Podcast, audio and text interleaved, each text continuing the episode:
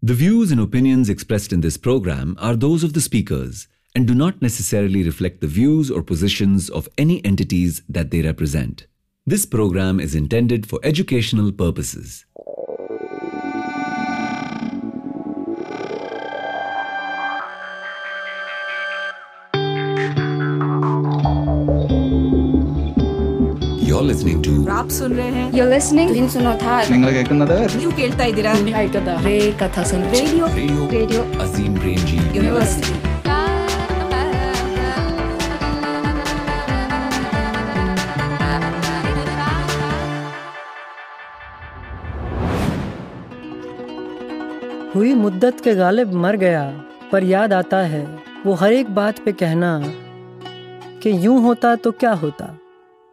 It's been a while since Ghalib is dead and gone, but we keep remembering his habit of saying at every turn, What if this had happened? What if things had turned out this way instead of that? Hi, my name is Amit Basole. I teach economics at Azim Premji University. This show, though, is not about economics. It's about the poetry and the world of Mirza Ghalib. I discovered the poetry of Ghalib when I was in my early 20s, doing a PhD. At the time, I used to study biology. But I was sucked in by Urdu poetry and music. I discovered a website. This is in the early days of the web, a website dedicated to the poetry of Ghalib. And the more I read, the more my heart with pleasure filled to quote a contemporary of Ghalib that many of us have read in school. Now, I'm not a scholar of literature or of Urdu. I'm not even a native Urdu speaker. But Ghalib really speaks to me, and I think he will probably speak to you too. More recently, I worked on a book with a friend of mine, Anjum Altaf, who is in Lahore. Uh, the book is called Thinking with Ghalib. And in doing that book, I realized how relevant Ghalib was to our times today. Not just the beautiful poetry, but the ideas that he was talking about. And when Azim Premji University radio station came along, it seemed the perfect opportunity to introduce Ghalib to newer and newer audiences. I hope that in this series, through these poems, you will see what I mean when I talk about the relevance of poetry to us. After all, William Carlos Williams, a famous English poet, expressed it, I think, better than anywhere else I've seen. He says, It is difficult to get the news from poems, yet men die every day for lack of what is found there. That poetry teaches us to be human and to live with each other. What we are going to do in this show over the course of the next few episodes is explore Ghalib, the man, his times, and above all, his poetry. So join me and find out.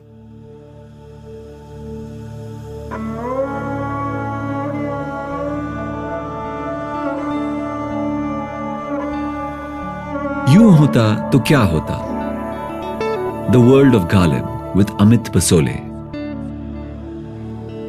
Episode 1 The Man and His Times. The year is 1842.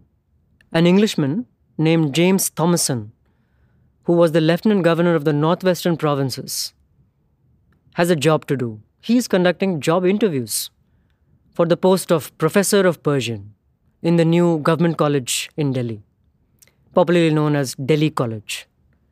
One of the applicants for this job of professor of Persian is a 45 year old man, aristocratic bearing, wearing his trademark flowing chogas, a robe with a kamarband, and a tall kula or hat on his head.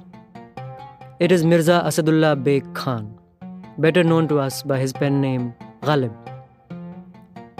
Mirza Ghalib is applying for a job to teach Persian. All of us have heard of Ghalib and poetry, and many of us have seen the show. Where is this job interview coming from, you think? Well, I'm going to tell you about it. Incidentally, the guy who's interviewing Ghalib, James Thomason, you know what else he is known for? He was the guy who suggested that the first modern engineering college in India be set up to train engineers who were working on the then Ganga Canal.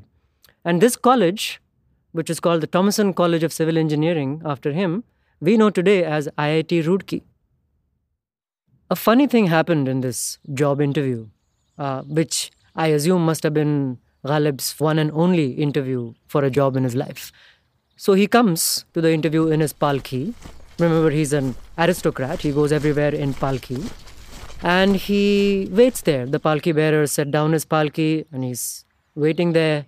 And inside is our Mr. Thompson waiting for the candidate to come to the job uh, interview.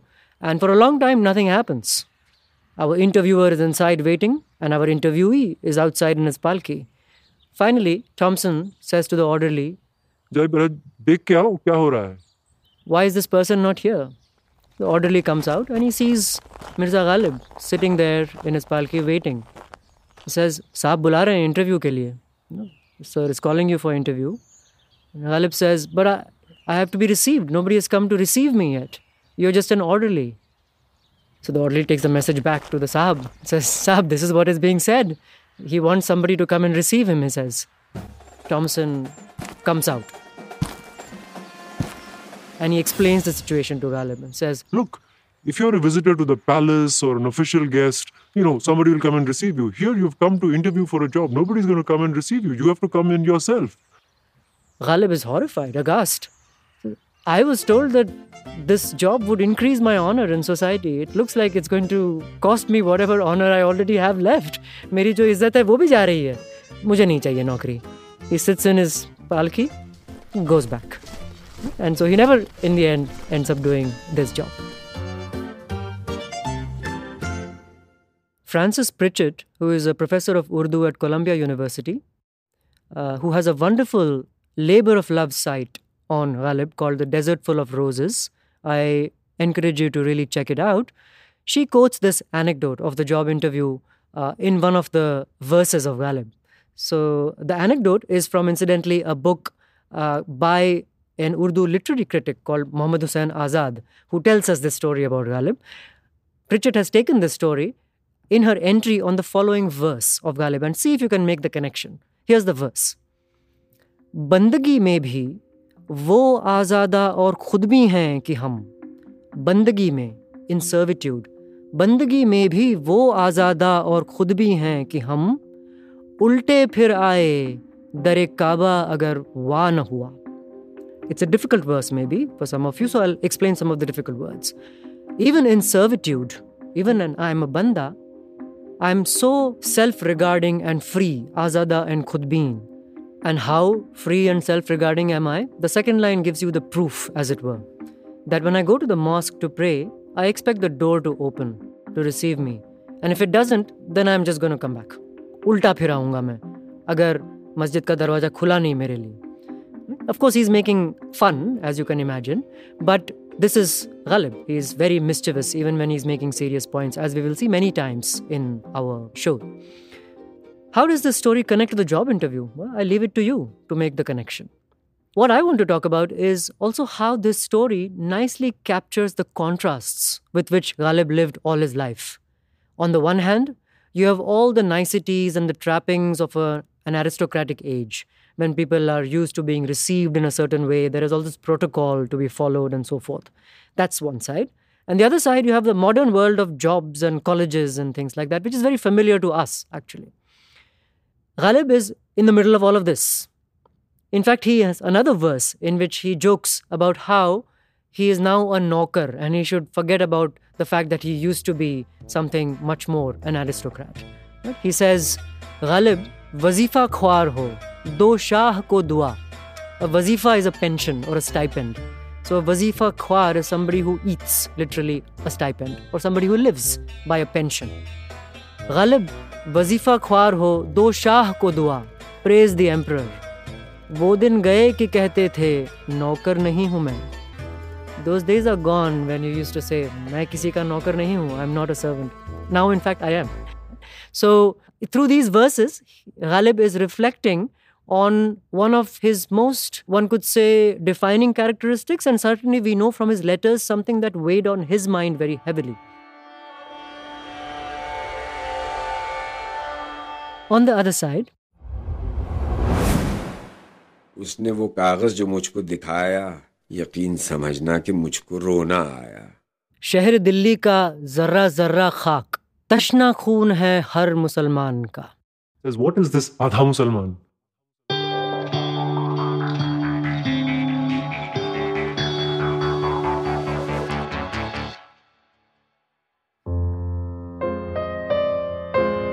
Think a lot of uh, writers, especially history writers, make the mistake of putting the cart before the horse. All stories are actually driven by characters, the horses. And when your story begins to be told through the eyes of characters, they come alive. All great storytelling is all about people taking you through a maze of developments, events, setbacks, sadness, happiness, celebrations, and a lot of fun. The India Project are our efforts to celebrate those characters who haven't received enough attention from the mainstream history writing. The India Project with Josy Joseph.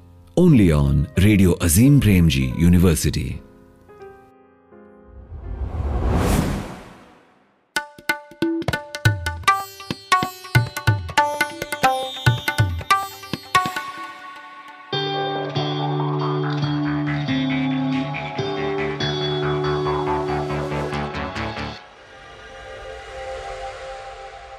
Even though he had no children of his own, Ghalib was responsible for his brother's family. His brother had been mentally unsound, he had died early. There, there were his children to be taken care of, and there were other members of the extended family to be taken care of.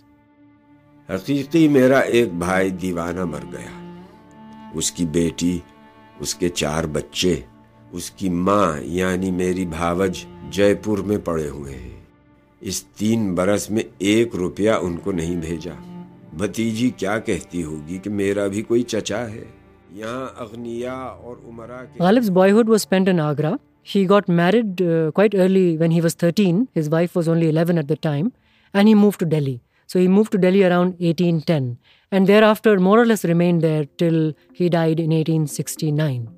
What is interesting about these times, and of which Ghalib was fully a participant, is that Delhi was about to enter into a kind of a sort of a golden age of cultural efflorescence or renaissance.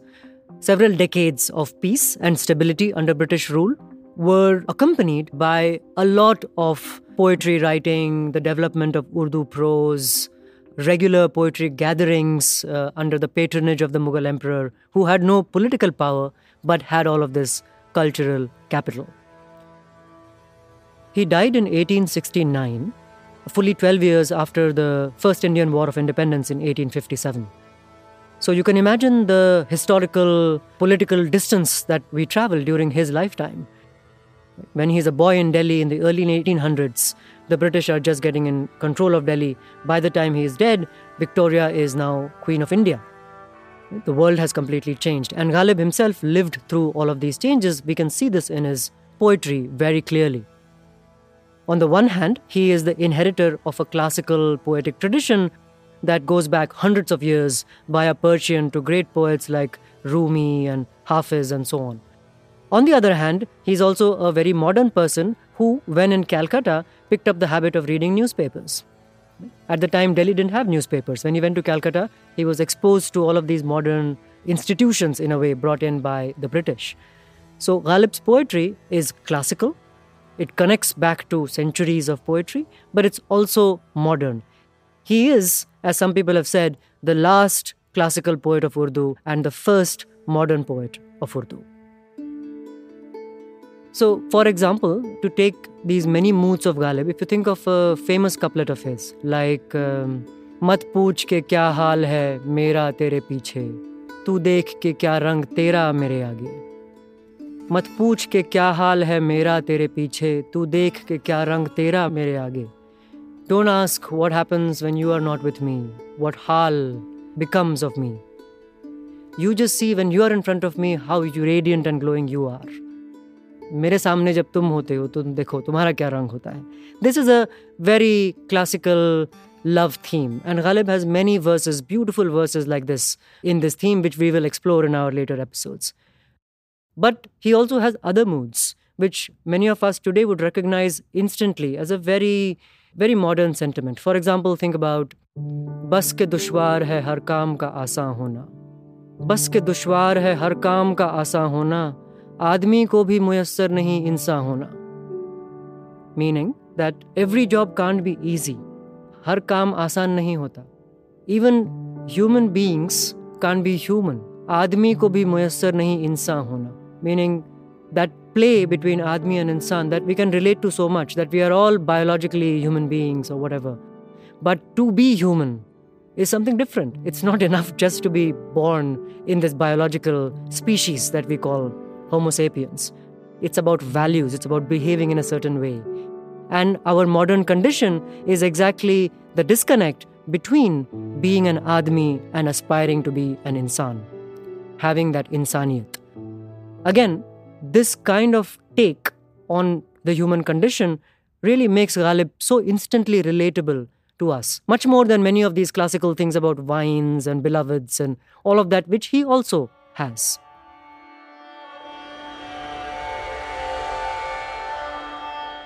Eighteen fifty-seven is a huge event, of course, in Indian history, but also in Ghalib's own personal history.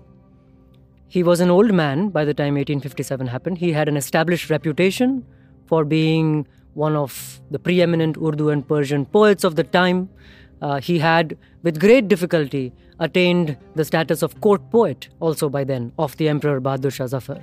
So to have all of this come crashing down in a huge, violent upheaval was a tremendous shock to him personally.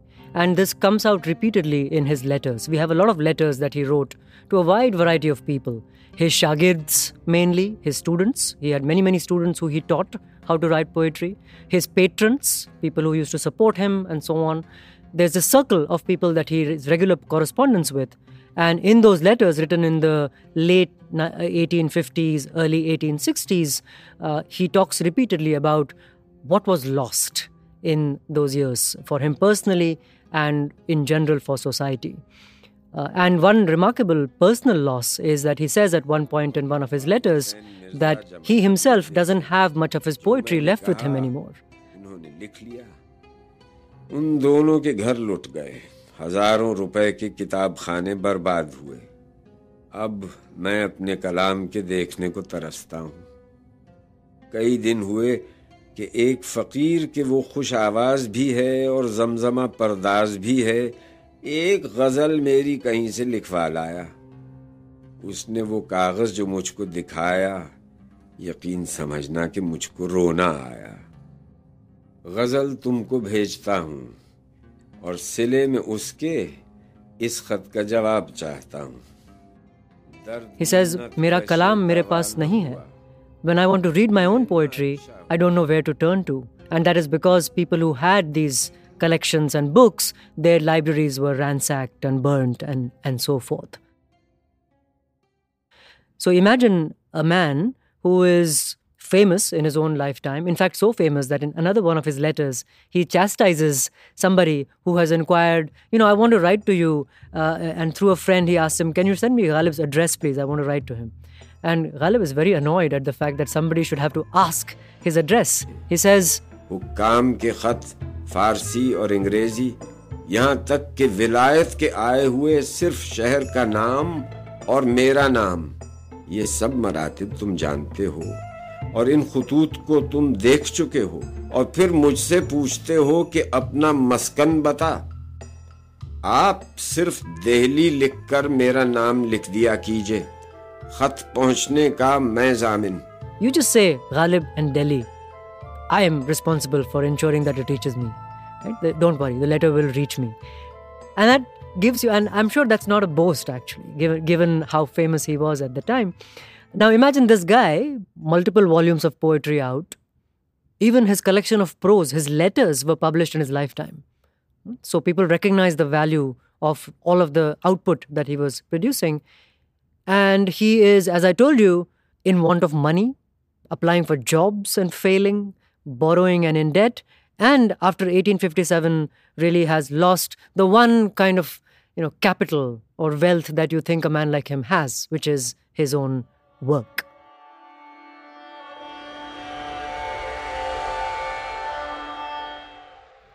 In one of his uh, poems, Ghalib has the following lines which capture the shock that was 1857. He says, शहर दिल्ली का जर्रा जर्रा खाक तशना खून है हर मुसलमान का Every speck of dust in Delhi, zarra zarra, is thirsty for the blood of Muslims.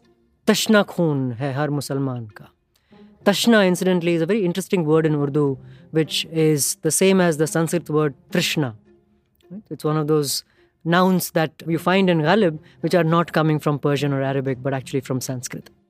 Anyway, this verse communicates the kind of tumult and the shock that particularly the city's Muslims, because they were associated with the Mughal Empire and suspected of loyalty to the restoration of that empire, uh, that they were subjected to. Uh, there is a classic Ghalib anecdote which mixes this trauma and grief and anxiety with mischievousness because that's always so intertwined in his personality. When 1857 happened and so forth, after that, there was all of this stock taking of who is in Delhi, who is suspect, who is on your side, who is on our side, and so forth. And people were being called, hauled up in front of the British. And so was Ghalib. And the officer asked Ghalib, as he was asking everyone else, Are you a Muslim? And Ghalib's answer was, I'm half a Muslim. मैं आधा मुसलमान हूँ. And the officer naturally was taken aback. Says, What is this Adha Musalman? Says, I drink wine. I don't eat pork. He was trying to diffuse the tension in a otherwise very, very difficult situation. We will see this kind of mixture many more times over the next episodes, we will have a lot of opportunity to meet Ghalib the wit, the Ghalib the philosopher, Ghalib the lover. I just thought that before we dive into his poetry, it's good to get a sense of the man and his times, and that is what we have done um, in this episode. If you want to dig deeper into any of the ideas we have discussed today, um, or read more about Ghalib and his poetry, I encourage you to visit the show notes where we have collected a whole bunch of resources that are out there, including the excellent website of Professor Frances Pritchett, which I've alluded to many times. There are also excellent video lectures by Ustad Ahmad Javed of Lahore, um, as well as many other uh, nice articles and books collected over there.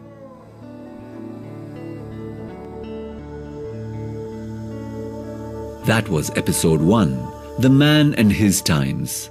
On the next episode, what do we know about uh, Ghalib personally as a lover? उम्र भर में एक बड़ी सितम पेशा डोमनी को मैंने भी मार रखा है अपनी गली में दफन न कर मुझको बाद कत्ल मेरे पते से खल्क को क्यों तेरा घर मिले Make sure you check out the show notes where we share the show resources and acknowledgements, and don't forget to subscribe or follow our channel for future episodes.